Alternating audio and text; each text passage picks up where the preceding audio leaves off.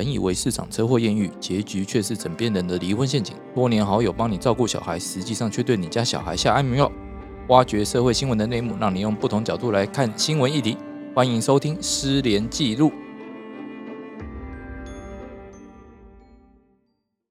大家好，欢迎大家再度收听《失联记录》，我是主持人连日军连律师。大家好，我是施宏成施律师。嗯，在我们旁边的这位固定来宾是，我是安安安律师。在我对面的是，我是最 local、最照顾李明的李明呃李长律师。你有点吃螺丝，李长律师。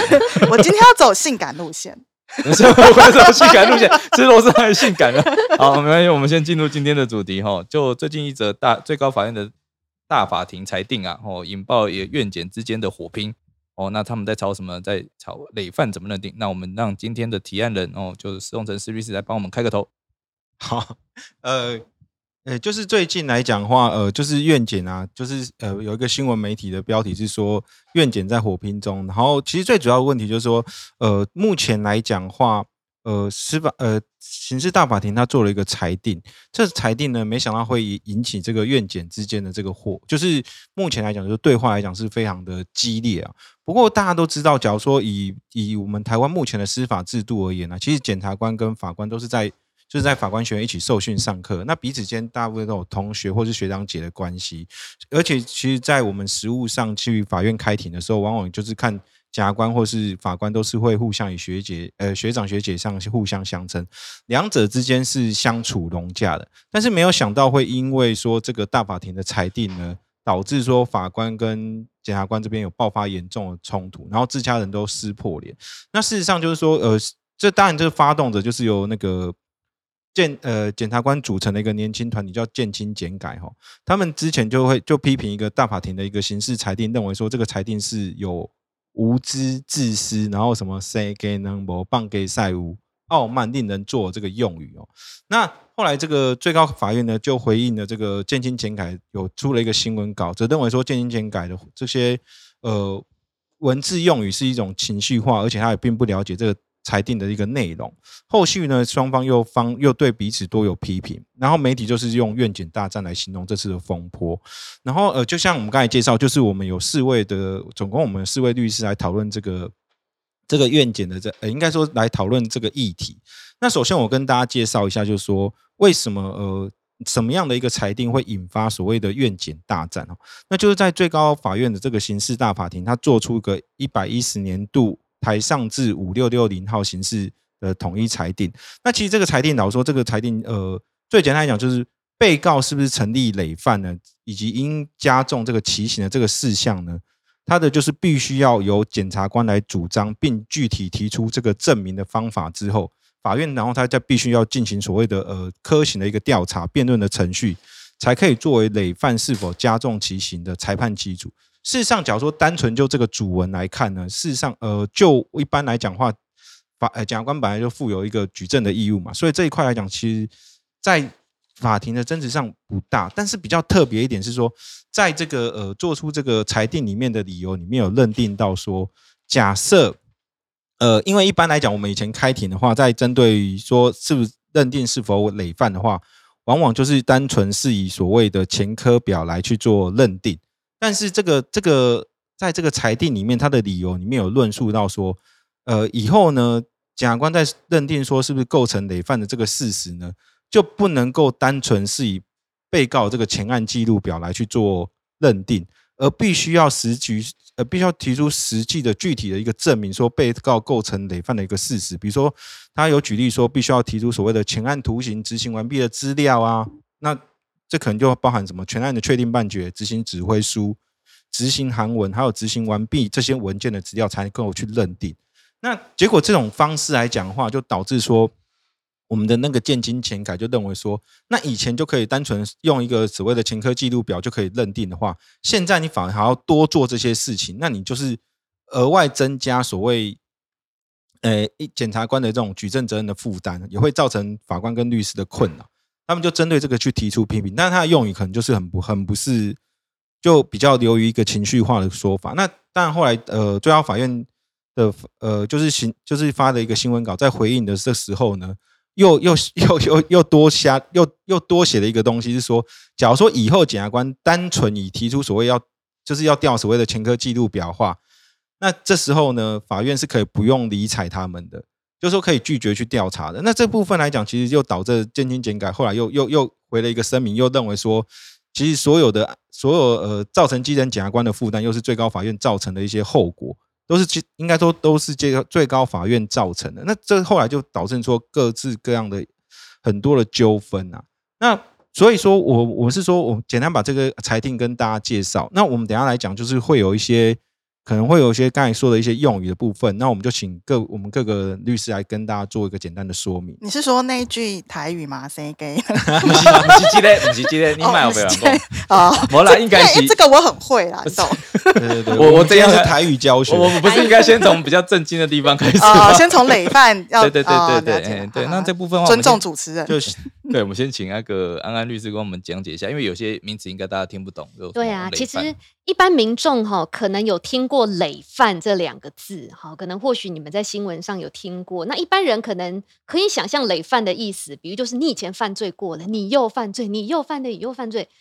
哦，那通常一般民众都会觉得，哇，你一而再再而三的犯罪，好像蛮可恶的，是不是应该把你判重一点？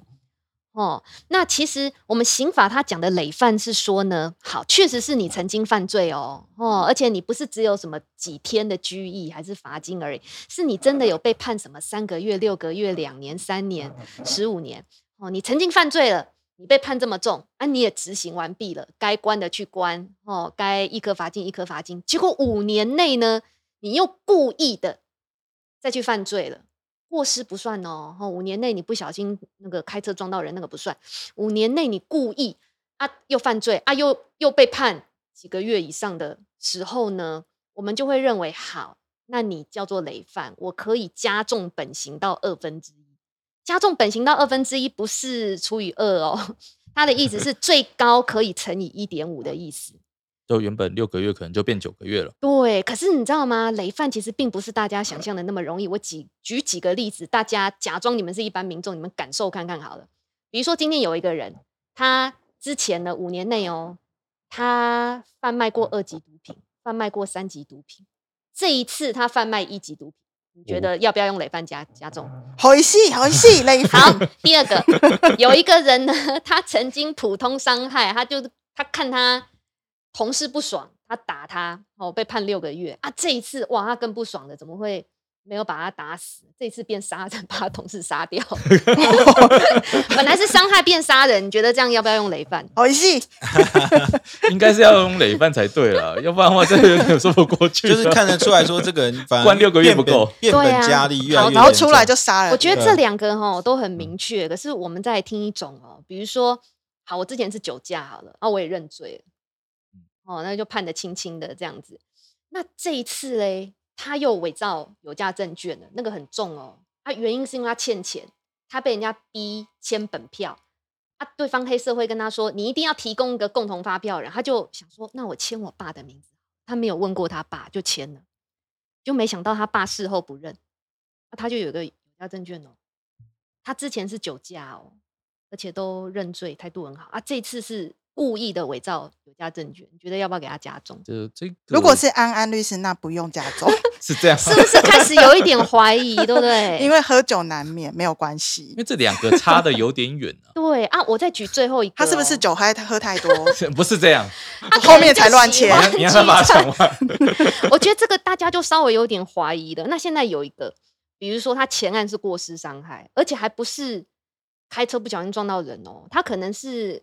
他经营屈臣氏。他拖完地之后，没有等他干，有民众在那边跌倒，他没有维护他室内的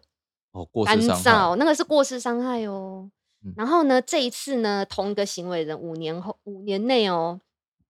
他设立一间公司，他设立公司，比如说他资本额要一百万，他先收一百万了，会计师签合之后，他把一百万还给所有股东。嗯，哦，对，这是公司法的规定。其实很多人不知道这个犯罪耶，你知道吗？就是你公司收完股款，很大部分的，因为都是亲友认识的，有的会退还给他，那个最重可以判五年对啊，这个其实好。那所以你看，假设我因为之前拖地没有等他干，我过失伤害五年，五年内我因为退股款，一般民众都不知道这个是犯罪，我在故意犯这个罪，你觉得要不要用累犯加重一点？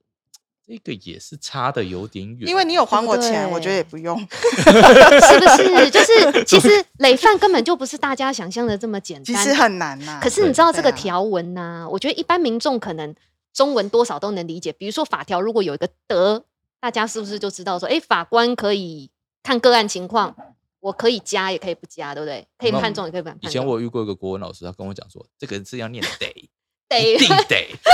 你这国老师，这个我没有想过东人吧？哎你对，对，可是你知道吗？我们的刑法那个累犯的规定，它没有写得，哎，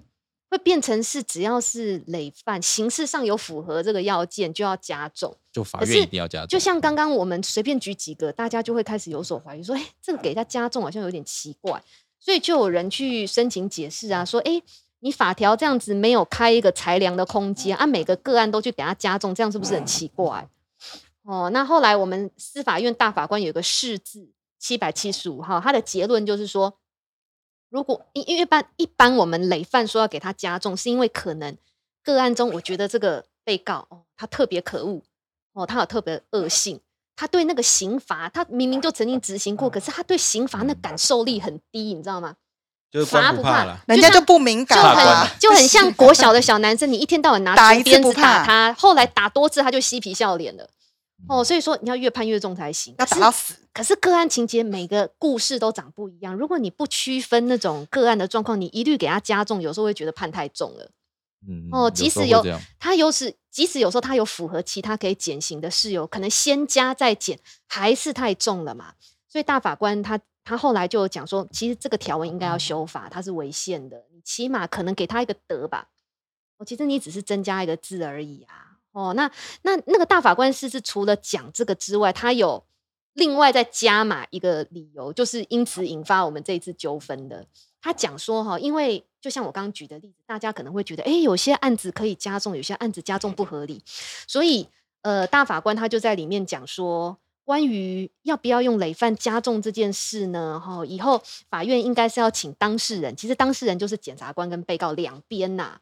哦，如果说检察官他认为，哎，本案可能要用累犯加重哦，那检察官你自己应该要指出你的证明方法是什么啊？比如说你依照什么证据，你依照什么东西去判断这这个案子应该要给他加重。哦，那检察官你指出是什么东西依据之后呢，法官还要命双方好，你们充分的辩论一下，哈、大家辩论一下，法官再做最后的决定。嗯法官听起来蛮轻松的，只要在上面听就好了。对他其实初期他只要在上面听啊，最后在他的判决交代他的决定要要不要加重跟加重几几个月几年而已嘛。嗯，对呀、对啊。就就是他刚刚要判断是我们像安安律师讲的那些例子的话，其实我最后还是很难下决定哎、对，因为有的时候很难下决定。应该说，我我是觉得，其实四十七十七七五号哈，它其实最主要就是说，所谓的罪责要相当。我们一个人做了什么样的行为，要负担什么样的责任，其实原则上法律的法定刑都有规范嘛。那我们因为累犯必须要加重所谓加重其刑的话，那就是最就是说你要这个责任要让它特别加重，一定要有特殊的原因。那假如说呃，像刚才安律师，我觉得比较刚才前例有一个有个例子，比如说你一开始是过失伤害人，后来你把人给杀了，那同样都是一个一个暴力行为的话，那这部分来讲，假如说你曾经有处罚过，那后面可以证明说这个你也受过刑，可是后来你反而就是感觉好像说，呃，你后来又杀人，这恶性更重，然后甚至你后来就是你杀了人，然后你关过，代表这之前的这处罚可能对你没有意义的时候，才有可能会走到所谓累犯。可是假如说是两个不同的不同案件的这种犯罪类型的话，是不是可以说，哎，我因为之前有犯过另外一个他罪，比如说像刚才安律师说的，说可能就是一个一个呃过失还是什么，后来可能就是伪造文书，这两个完全没有办法说呈现出他因为前面这个刑责对他造成有没有有没有让他改正他这个品性，他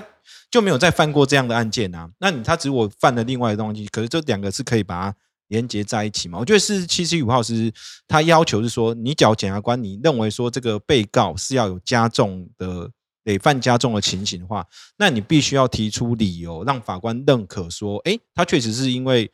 之前的刑罚虽然过被被惩罚过，但是对他没用，而且因为他这次的恶性又更重，这两个是有因果关系，才有可能会导致说累犯加重的情形。不然在这种假如说没有这种情形的话，事实上这个累犯加重的规定可能就在这个个案中不适用。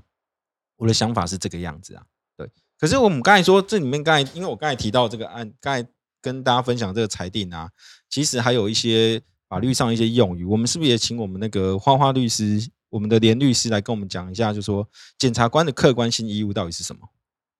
嗯，这很难讲哎、我这个不客观。我我这这个很好讲，就对这是说很好，讲因为刑刑事诉但法有规定嘛，检察官应该做 就被告有利跟不利的事项一律注意嘛。哦，我有看过这个条文，哦，相信念法律的大家也有都看过，但我还真的没看过有几个检察官用到这个条文。是假的，没办，因为现在的呃台湾走的所谓的呃刑事诉讼的架构，它是所谓的改良式当事人进行主义哦，就是说法官只在上面听审哦，啊下面两边检察官跟律师这边互相争辩哦，由法官做最后一个裁判。那这就是那台湾因为说要做一个改良式的哦，不要像欧美那样，好像说哦正义是可以买卖这种行为，什么到处都可以说什么犯罪协商之类的。那所以他们又又说，哎、检察官你应该有利不利一律注意。那这个所谓的检察官客观义务，但老实讲，我职业这么多年以来，我只有遇过一次，就是那个法官，哎、就是我们有去特别去就这个被告去申请鉴定，说他是不是精神有问题，哦，才会一直做窃盗这个行为。那鉴定结果出来了，检察官他发现说，哎、真的之前的检察官都没有注意到，哦，所以他特别引用检察官的客观义务，他讲说这个应该要给他判呃轻很多，甚至让他罚钱就好。那我只有遇过这个案例而已。其实只要是已经起诉到法院去的时候，公诉检察官对有利不利这个不是很明显。对他其实不太想对啊，我觉得可能比较明显是侦查中的时候，比如说毒品案件好了，不是供出上游可以哦，对，行吗？啊，如果说警方没有问到，检察官会帮忙问啦，说你知不知道供出上游可以减刑啊？你要不要说 一下可是上游是谁？哎、可是这个要看哦，看下个案状况。有的时候被告会觉得说，检察官是在逼我认罪吗？啊，有的有的人会这样多想啊，或者是不是很多那种假性财产犯罪，可能哦买东西没对对对付钱，嗯我就就被去告诈欺吗？或者是没付房租什么啊？有的检察官会好心问说，哎，你是不是曾经有付过几期？哦，对对叫对他提出那个资料来，这样就可以就不是诈欺对，不是诈嗯欺，可是没钱呐中间因为各种原因付不出来，啊没付嘛。大就是大环好像好像侦查中比较明显哦。侦查中，对了是比较明显。你这样但为了要为了不起诉，但但我跟你讲，有时候告诉人在场的时候就换另外一个脸了。哦呃，告诉人在场的时候，他嗯就会讲说，哎，我就要尽我的客观性，我我连对你不利的地方我也一律注 一意一定。注意，这时候就很注意。对对对对对，那另外还有一个，哎，还有我们刚刚还有提到一个嘛，就是说所谓呃，法院到底要不要替他们哦，替就是说检辩双方来做一个调查的部分？就是说，如果两方面表现都很差，那到底法官要不要跳下来说，那我要调查什么？是这样的这个很有问题。题啊，对啊，就法官到底该不该跳下来？因为我们之前也讲，我刚刚有讲到，就是说我们现在刑事诉讼法是采所谓改良式当事人进行主义嘛，对，哎，那法官他可以跳下来当裁判，都可以跳下来打一个不晓得是什么扣杀之类的嘛。其实都是帮检察官在打律师吧，比较多。好了，那个李李长律师这边都很偏颇，不过我要讲一下，就是这次大法庭的这个裁定，其实我非常的认同啊，因为他其实讲的就是说，你累犯举证啊，你那个检察官你不能只是把前科记录表调出来，然后你什么都不解释，什么都不做说明，就直接送给法官，跟他说，你看啊，这累犯啊，请你加重。其实我觉得今天大法大法庭的裁定，其实他也只是要求检察官尽到他检察官的义务，就是你如果认为这是累犯，要加重刑度，因为这对人民来讲是影响很深刻的嘛。那你是不是要跟法官讲清楚，为什么是哪些条，然后哪些罪，然后到底执行完毕了没？还没有残刑，没有执行，你不能直接拿两三张纸丢给法官，说法官你自己认定哦。所以我觉得这次法大法庭的裁定，他请检察官去善尽他的举证责任，我觉得是没有问题的。可是会引起这么大的争议，其实还有一点就是说，以前的法庭其实都很积极的在调查证据，所以很多检察官当他们身体出现一些状况的时候，他们就会从侦查的侦查组就会调到公诉组。那公诉组其实一进去，大家就知道是修身养性，因为公诉组他们就是只会讲那一句话，你今天真的讲了，对我，我真的要讲，因为其实我觉得公诉组的检察官其实应该是要很威风的，就是嗯公诉组检察官应该是临场的应变能力要很强，然后他要非常有经验。所以他们现在公诉组检察官，通常一个就是你如果身体比较累，你可能不适合在外面验尸啊，跑来跑去啊，或者说年资比较长，那这个经验很丰富，你就很适合来法院来跟法官做沟通嘛。但是我们目前现在看到就不是，所以不是的情况底下，本来刑诉一六三第二条的规定是说，如果法院职场呃职权调查证据，其实应该是要维护公平正义之下才去调查，所以照理来讲，刑事法院它的主动调查证据不应该是不应该是原则，应该他是例外啊。对他应该是例外，他应该是检察官跟律师在那边火拼完之后，然后法官觉得说，诶，以我的经验，还有这边需要再确认，但不是哦。你现在如果去刑事法院，你就发现其实刑事庭的法官非常的积极认识，他其实常常在做很多很多检察官该做的事，所以。从李长律师的观点，反正这辈子也不想转任法官，得罪也没关系。就是我真的觉得这次大法庭的决议，其实是在告诉检察官说，你们真的要去补强你们自己的举证责任，因为你们烂很久了。所以呢，请你们好好的做。但是一个烂很久的人被人家一讲，一定是会跳起来的嘛。所以我觉得这次火拼也好啦，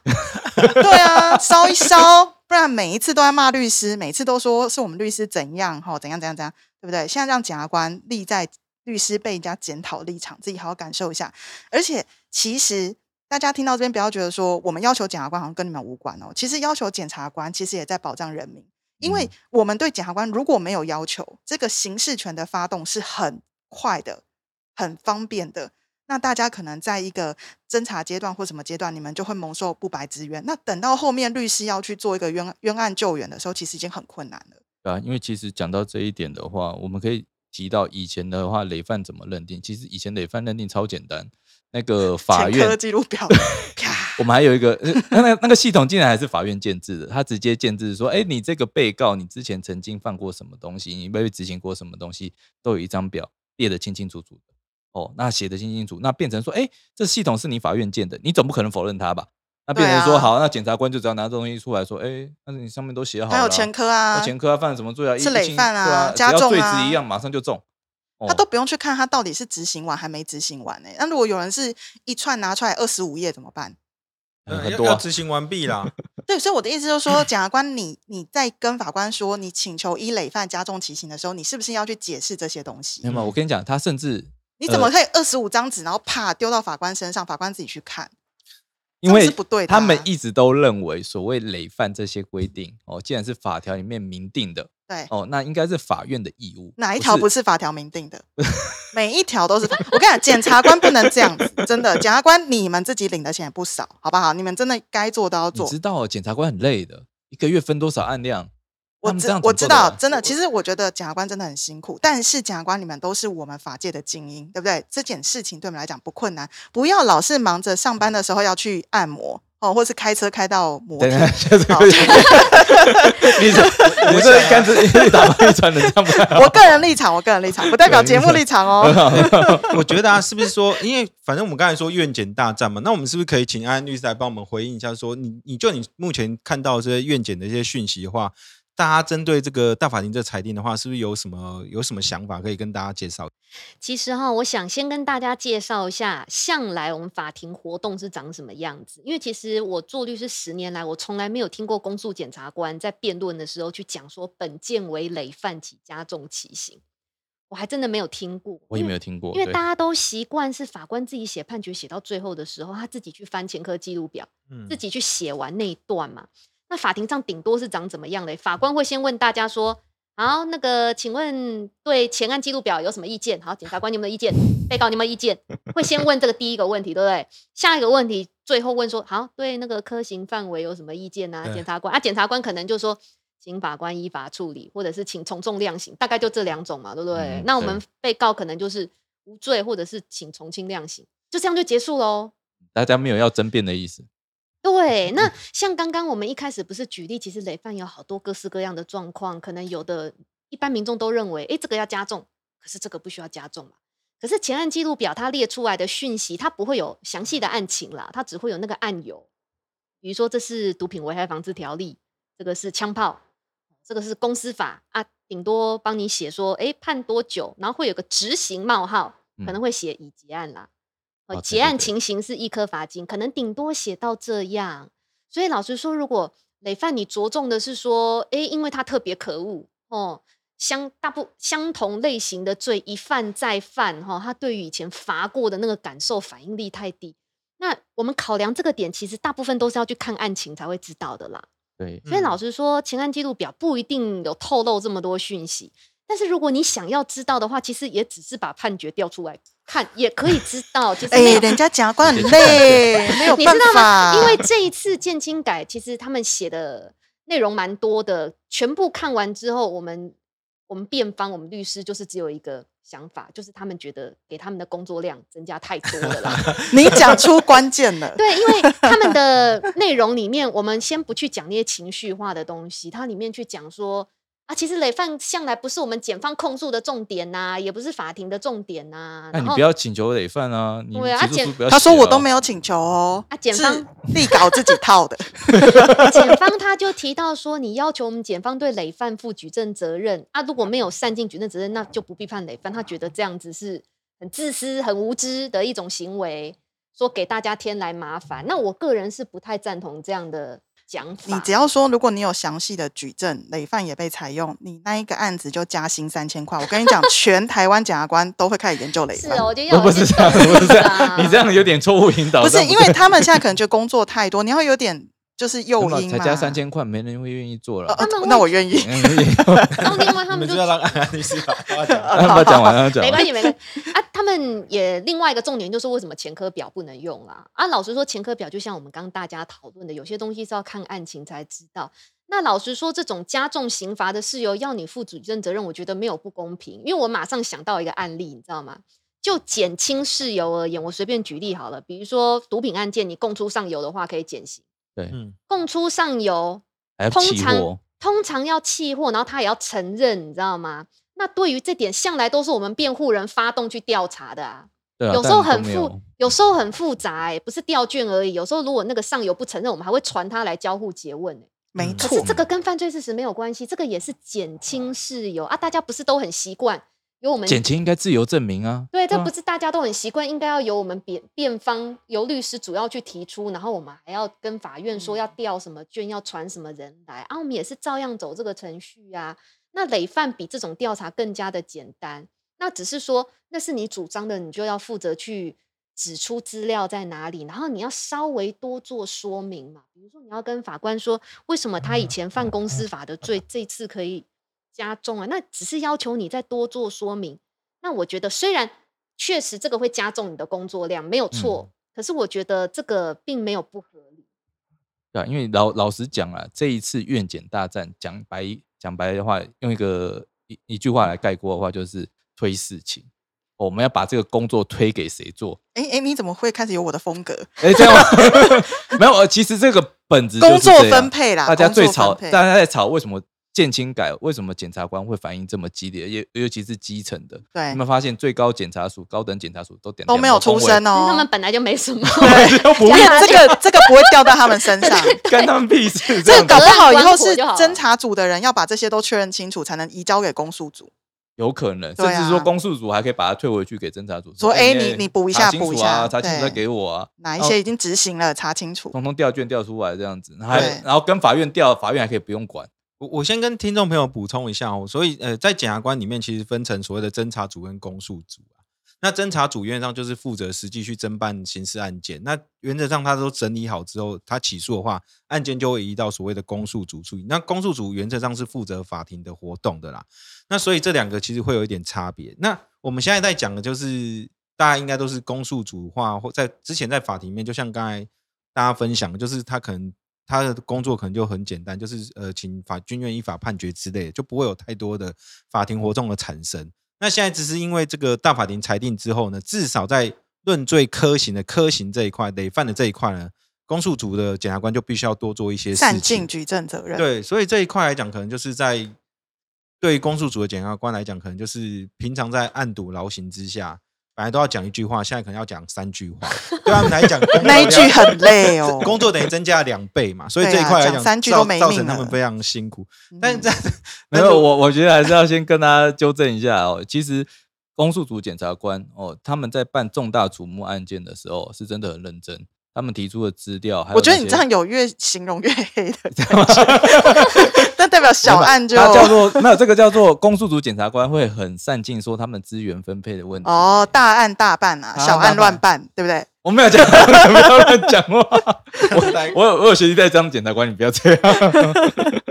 没有没有，就是说这种状况，其实他们其实是真的有时候是不得已的状况，因为你要花这么多精力在办那些重大瞩目案件的时候，那你势必得牺牲一些资源。哦，当当然有些案子就是很简单哦，你要他多讲什么，他会就是觉得说干嘛何必啊？为什么要我多做这么多事情？嗯嗯，有时候是人性啦，我们也不能说哦，检察官这样做就一定错或什么的。但我觉得这部分是有很大的改进空间。但是你知道，检察官不善尽举证责任的结果，就是像我们的非常上诉案件，一年大概有两百件，两百件当中大概有一百多件都是跟累犯的适用法律适用可能错误有相关。那绝大部分其实都像是撤销假释的美啊，执行残刑的确认事由都没有被确认清楚。所以，如果你检察官不善尽这个这方面的举证责任，那最后面法官可能又真的很辛苦的情况底下，那律师这边又会也也没有真的仔细。其实关律师什么事呢？哈，就反正就是他们两个 没有好好做的情况底下，其实嗯它就是造成你在非常上诉的那边又多了这些案子。那这个东西到底能不能透过一开始检察官你的轻面尽责把关就可以减少？我觉得这个也是也是可以考考虑啦，因为我们非常上诉案件确实蛮多都是因为累犯的关系。对啊，但是老实讲，非常上诉也很难过啊。是没错，但是那么难过案子当中，就有一百多件都是跟累犯有对关对，对对，所以我觉得这是一个制度性的问题，就是你到底哪里的认定出了问题，你真的要去改善。那我现这样讲，有些有些嗯东西就是说，法院检察署他们其实有些配置编制里面某些科别哦是比较放边缘人进去的，例如哪一科？那就不好意思因为我想要去，我们下期再说。我喜欢边没有，缘，就不是不是长官的眼前的红人，或者说你这个已经很黑哦了，他就把你放到那边去。哦，哎、那那为什么会跟这个扯上关系？你想一下就知道了。我这样好像有点听懂，嗯，没关系，在我们下集再讲。不不过我们先赶快先下集，爆料差不多了。没有没有，我我是觉得要回归来，就是说，呃，在法律上来讲的话，就是论罪科刑是本来都是呃在法庭的活动是非常重要的。那以前来讲，我们法庭本来就比较注重在论罪上面，就要怎么认定犯罪事实这一块。那这一块来讲，呃，当然也不能苛责公诉组的检察官，因为他们在起诉书里面相关的这个事证可能都已经确认清楚。那除非在这个过程中有被挑战到，比如说这样交互诘问的过程的话，证人有传唤证人或是其他调查证据的话，公诉组的检察官他们理论上来讲，他们才会有比较多的法庭活动产生。那假如是像一般认罪的话，这一个可能就是不会有太多法庭活动产生。那可是，假如说，可是以前，然后可是以前我们在所谓的科刑，就是说像累犯的认定啊，或者说这个呃这个人他的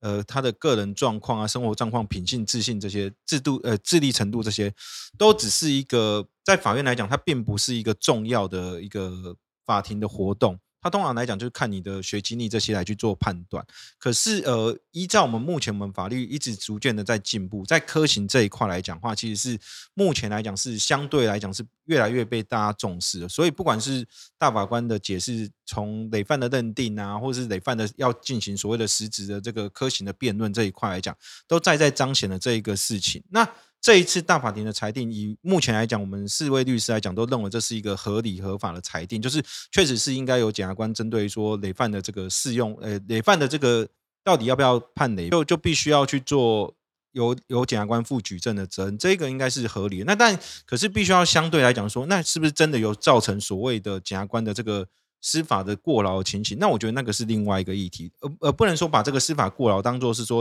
检察官就不应该对累犯负举证责任这一块。但不过我觉得好还好是说，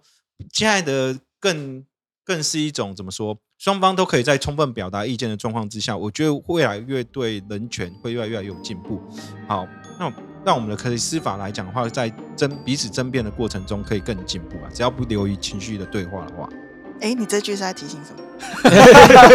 呼应你的开头。对对对对。对，愿检火拼应该哎，其实透过这一次才发现，他们其实也蛮会用俚语的。哎，好，那今天就先录到这边，谢谢大家，谢谢大家，谢谢谢谢。